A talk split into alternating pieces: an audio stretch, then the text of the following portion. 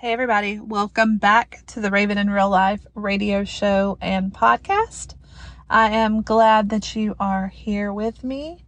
And um, today, I'm just going to try to lay the initial groundwork on my thought on a few different subjects. And then in the upcoming episodes, you're going to hear me to ha- hear me have in-depth conversations with other people of their thoughts on this and maybe really dig deep into the subjects.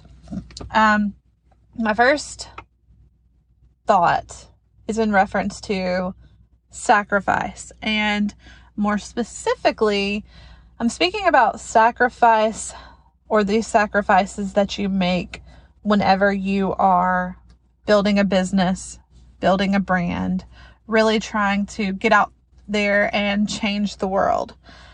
Uh, I've finally seen kind of a change in how my business is beginning to grow, how the Raven in Real Life brand is beginning to grow. When I'm out and about, and I'm starting to get people that recognize me. Um, I had a conversation with my daughter just yesterday, and she was at work, and one of her coworkers was talking about when she was out at a concert, she actually met the Raven in real life girls. Now, there's only, I, manage as of this point, as of 2023, I completely manage the Raven in real life stuff all by myself. Everything that I'm doing is kind of, you know, just me. And when I say just me, I mean just me, as in I make the post, I reply to things, I go out to events. Um, now, whenever I am not at the events, I am using other people's pictures. People are sending me, you know, flyers and stuff like that. But the actual posting of things, that's, that's me. So, um, when this girl said the girls from Raven in real life, she was referring to my friend Maria, who owns the Happy Heart Hype House. We had gone out to a concert together and we were going around and taking pictures with her selfie studio machine. So, you guys, if you haven't checked out Happy Heart Hype House or Happy Heart Mirror, check them out. But this girl goes, um, Yeah, I was at this concert and I met the Raven in real life girls. And uh, my daughter was like, You mean my mom? And the girl's like, that's your mom? So it's just, it's strange. And it's even strange to her because that's the second time something has happened in relation to hearing or seeing my name come up from people that are her age and that are in no way related to or connected to our family. So, I mean, just little things like that are starting to happen, not in any kind of big way whatsoever, not in any kind of way where I'm running back and forth to the bank, but it's just I'm seeing a shift. But I have also, in the last three months, increased my effort, effort exponentially. I mean, it is crazy the amount of things that I am throwing myself into, the people that I'm reaching out to. But with that, absolutely comes sacrifice. Um, people will tell me all the time, man, I wish I could do all the things you, you're doing. Um, I'm living vicariously through you. Well, you can. You definitely can. But you're going to have to choose when you get off of your regular job, do you want to go home and rest or do you want to go to that business after hours with a local business or your chamber or whomever may be throwing some type of after hours event?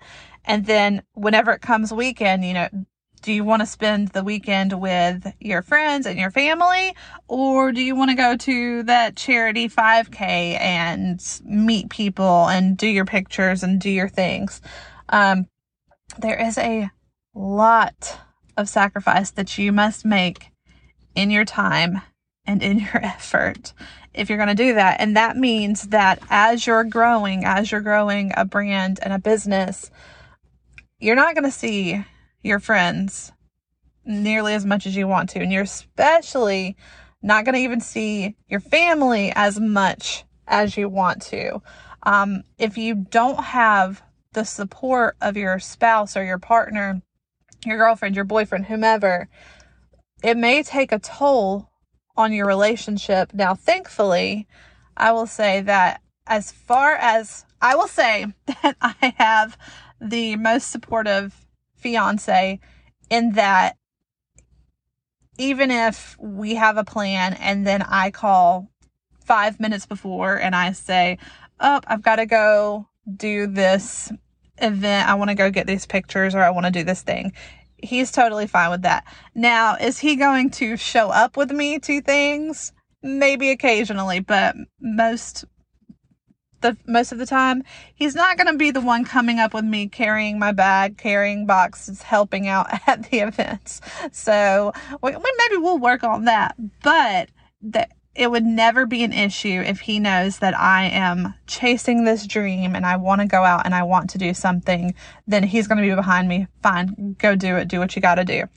But if you do have a situation where the people that you live with are not only not supportive, but they are actively and openly against you doing the things that you're doing, life is going to be much, much harder for you.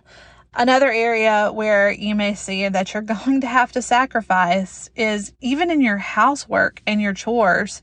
Um, as of this moment, my house is an absolute wreck, but I have been working most days, and most days it is from morning till dark that I am out of the house doing something. And so by the time that I get home, I am so beat. But okay, I'm going to go off on a tangent another direction. You guys know how I like to do it, but I will come back to the to the sacrifices.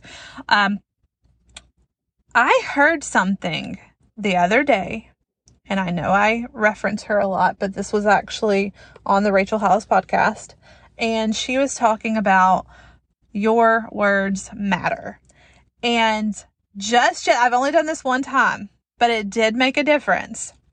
So she was talking about let's just say you are exhausted. It's the end of the day, um, or middle of the day, and you're just like, oh, I am so tired. I've got to have some coffee. You using those words and thinking in that way, it is a self fulfilling prophecy. You are going to be completely exhausted, completely tired, just worn out.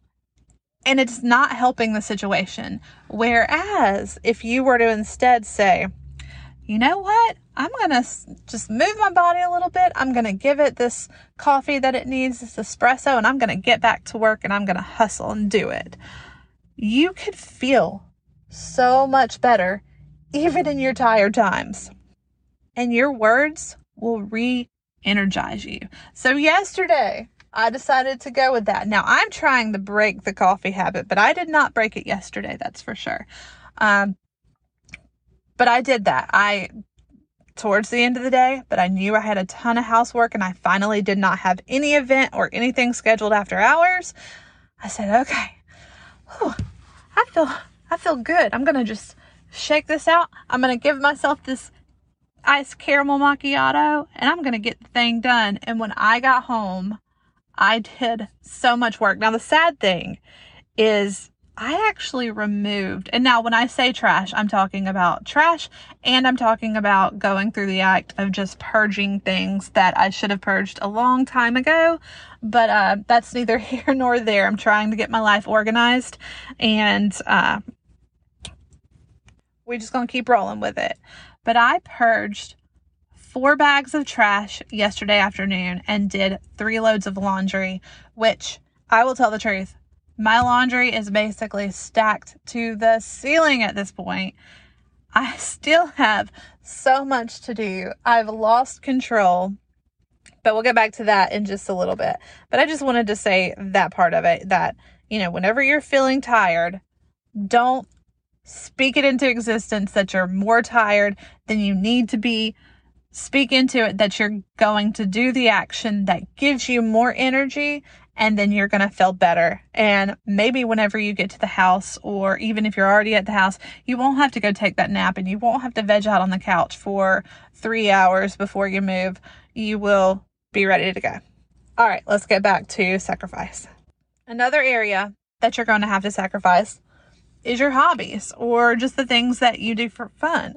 There's only so many hours in the day, and we are not all Beyonce. We cannot just run and run and run. We don't have an entire team. We don't have other people that are fixing our hair and doing our makeup for us and picking out our clothes and, and scheduling our appointments. We are the ones doing that. Now, if you are able to do that,